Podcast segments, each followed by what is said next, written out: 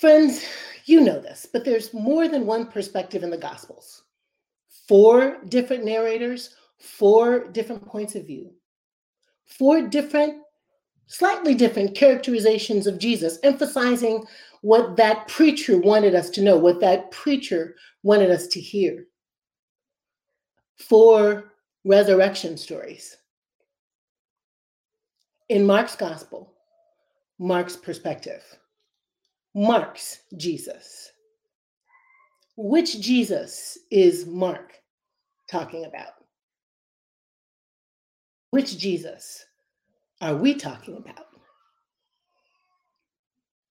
Are we talking about this Jesus? Or are we talking about this Jesus?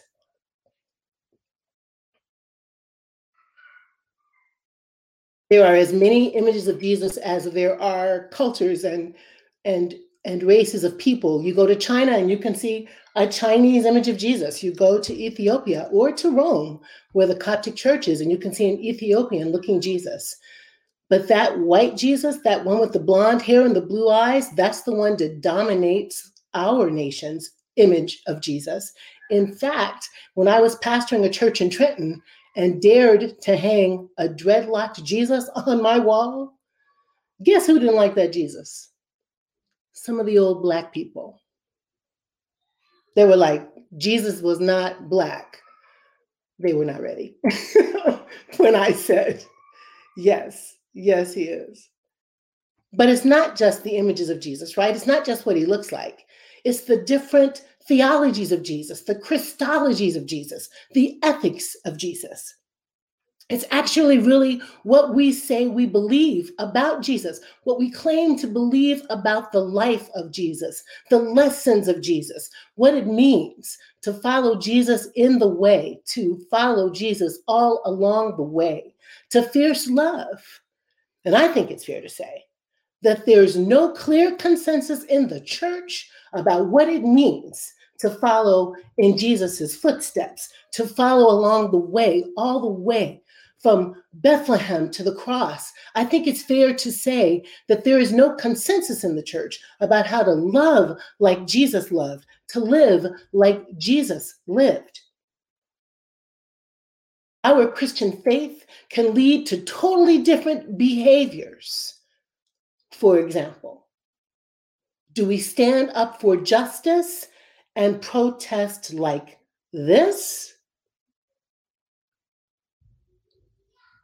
Or do we protest like this?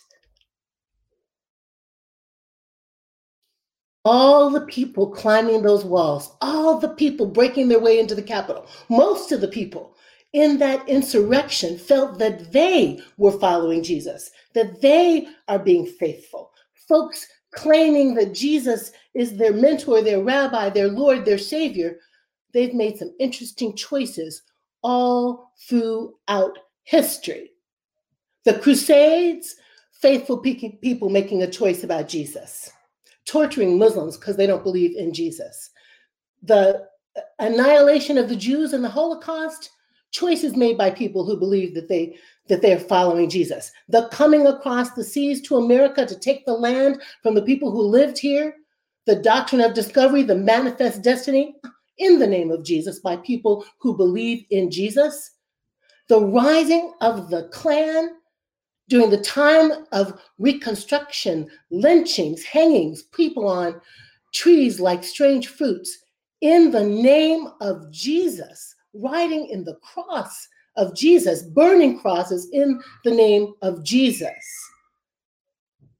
killing Black folks, Indigenous folks, beating up Chinese folks, stoning gay and trans folks in the name of Jesus. I'm trying to figure out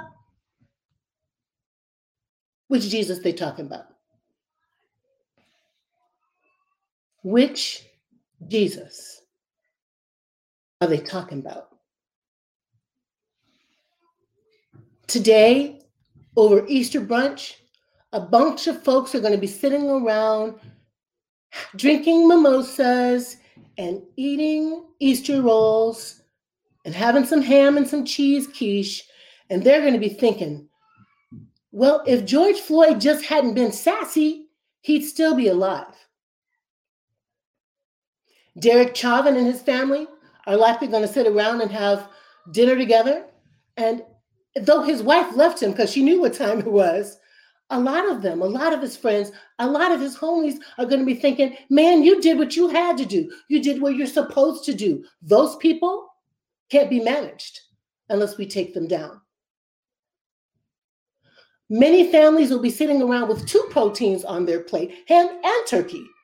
And they will not be asking themselves questions about why some people make less than $15 an hour. They will not wonder about why some people won't have any food on the table at all. They won't ask themselves questions about why some women work and work three jobs to pay for their children to live, why women still make 70 five cents on the dollar to men, if they're white, that is, less than that if they're black or brown, they will not ask themselves questions about God's economy while they enjoy their fabulous, well lived lives, while they thank God for the resurrection and the triumph of new life. I'm just wondering what Jesus they talking about? Let me take us back to Mark for a minute. Remember, I said that these four gospel writers have four different perspectives. They have different emphases about the Jesus that they're telling us about. John's Jesus knows all the things. It's like he knows. Jesus be knowing stuff in john's gospel. Has the sense of who he is and what his purpose is. Luke's jesus is all about the women and the children and putting the people on the margins in the middle. Matthew really wants us to understand that jesus is the messiah that has been prophesied from the hebrew scriptures. And so he's always saying as it was said as it was said. And for mark's jesus there's a sense of immediacy. This first gospel is like terse and quick and short. You can read the whole thing in an hour Jesus is on the move, calling us into action, calling us into life. And in the end, this Mark, who doesn't tell us anything about nativity, doesn't say that much about resurrection. In fact, though a, couple of times in the scripture, Jesus foretells this rising from the dead in three days, when you get to the end of the oldest manuscripts of Mark's gospel, there are no words, no words about encountering a brought back to life Jesus. The women see the empty tomb, look through the rolled away stone place, look through the opening, see a young man, an angel, speaking to them about Jesus not being there, and it, they are told, You're looking for Jesus, and he is not here. He has been raised. This is such a startling thing to them, such a frightening, awe inspiring thing to them that they run away terrified. They say nothing. They leave the stage empty and they don't speak. Now, to be sure, eventually the story gets told. That's why we know it. But Mark leaves us holding the bag, if you will. He leaves us with a cliffhanger, the cliffhanger of all cliffhangers, if you will. Ain't nothing happening. It's just, it's just emptiness. There's no calling of Mary's name and she turning because Jesus recognizes her and she's confused and then finally recognizes him. There's no road to Emmaus conversation between two disciples who then find themselves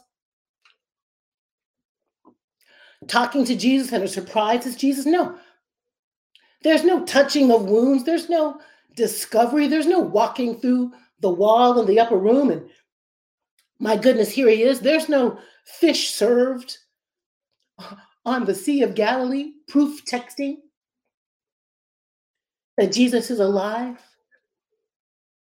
Is just he has been raised. He is not here. He is not entombed in this quick, hasty made grave by Joseph of Arimathea.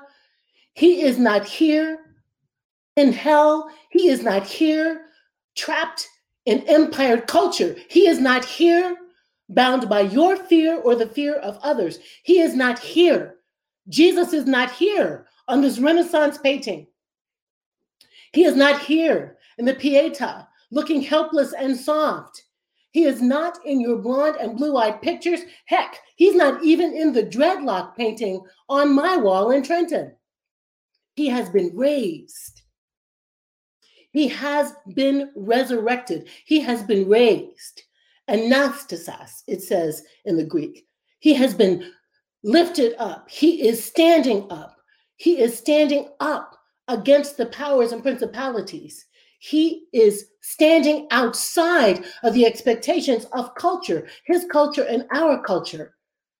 He is not here in our small minds. He is not here in our fanny packs or pockets. He is not a talisman or a rabbit's foot. He has been raised. He is heaven bound. He is not with us in the space of our limited imaginations to make a reign of God on earth. He is the reign of God on earth.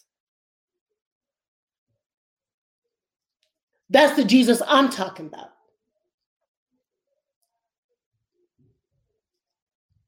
It's easy to come here year after year and to sing Jesus Christ is risen today and to live still as though we serve a dead Messiah hanging on a cross, to leave still as though God isn't God all day, every day, all the time. To live as though the raised one didn't rise up to raise all of us, to get all of us to rise up, all of us, each of us, to stand up for what is love, to stand up for what is right, to stand up for the holy, to stand up for God's vision of a healed and whole world. We don't get any of us to sit at our tables and crack open Easter eggs without having our hearts cracked open for the suffering and the left out and the downtrodden. We don't get to, any of us, sing about the triumphant holy day without imagining that every day we're asked to be holy, holy, holy. In the spaces where we're frightened, holy in the spaces where we've lost our vision for truth holy. In the spaces where we think we don't want to cause trouble, holy, get into some good holy trouble in the name of the resurrected one. It isn't a philosophical resurrection. It isn't an ethereal resurrection.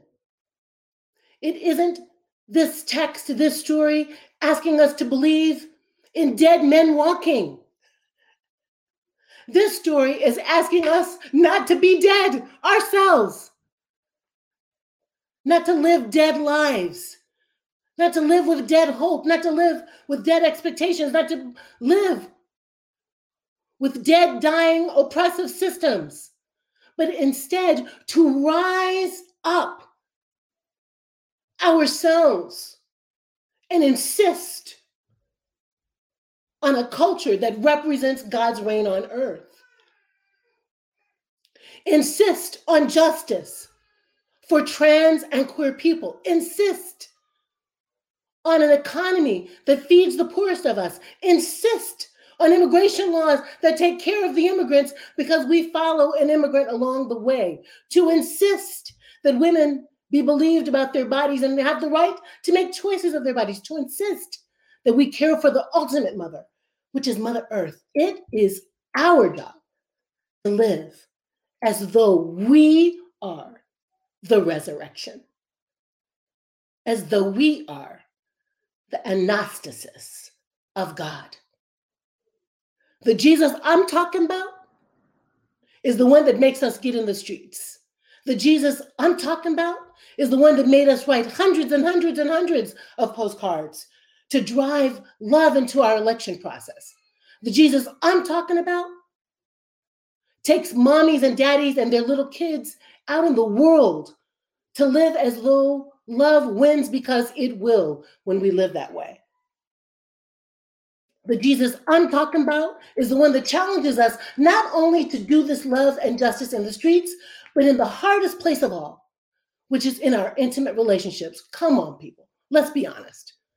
It's easier for me to pick up a sign and go protest than it is sometimes to tell the people I'm closest to that hurts me when you do that. I'm offended when you say that.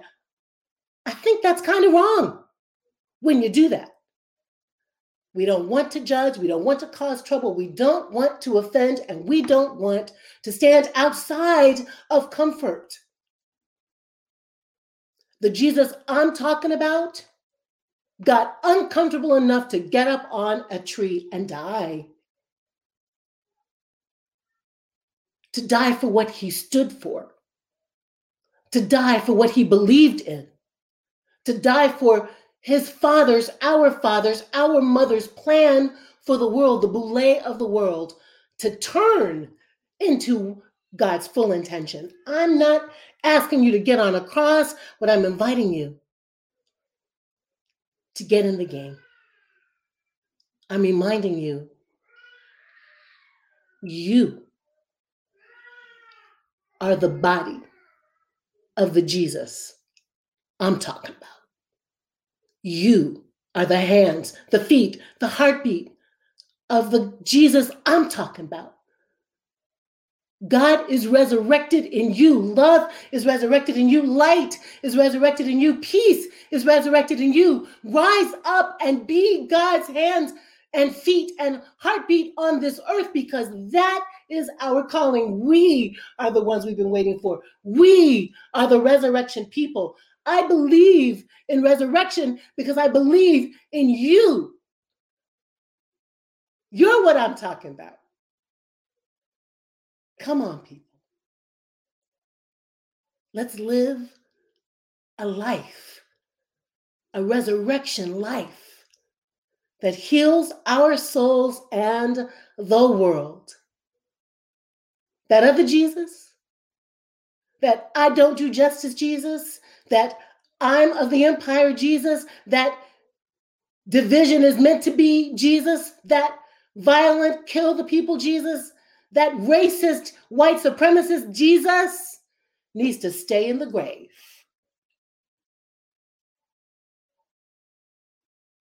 So we can rise up in love. Amen.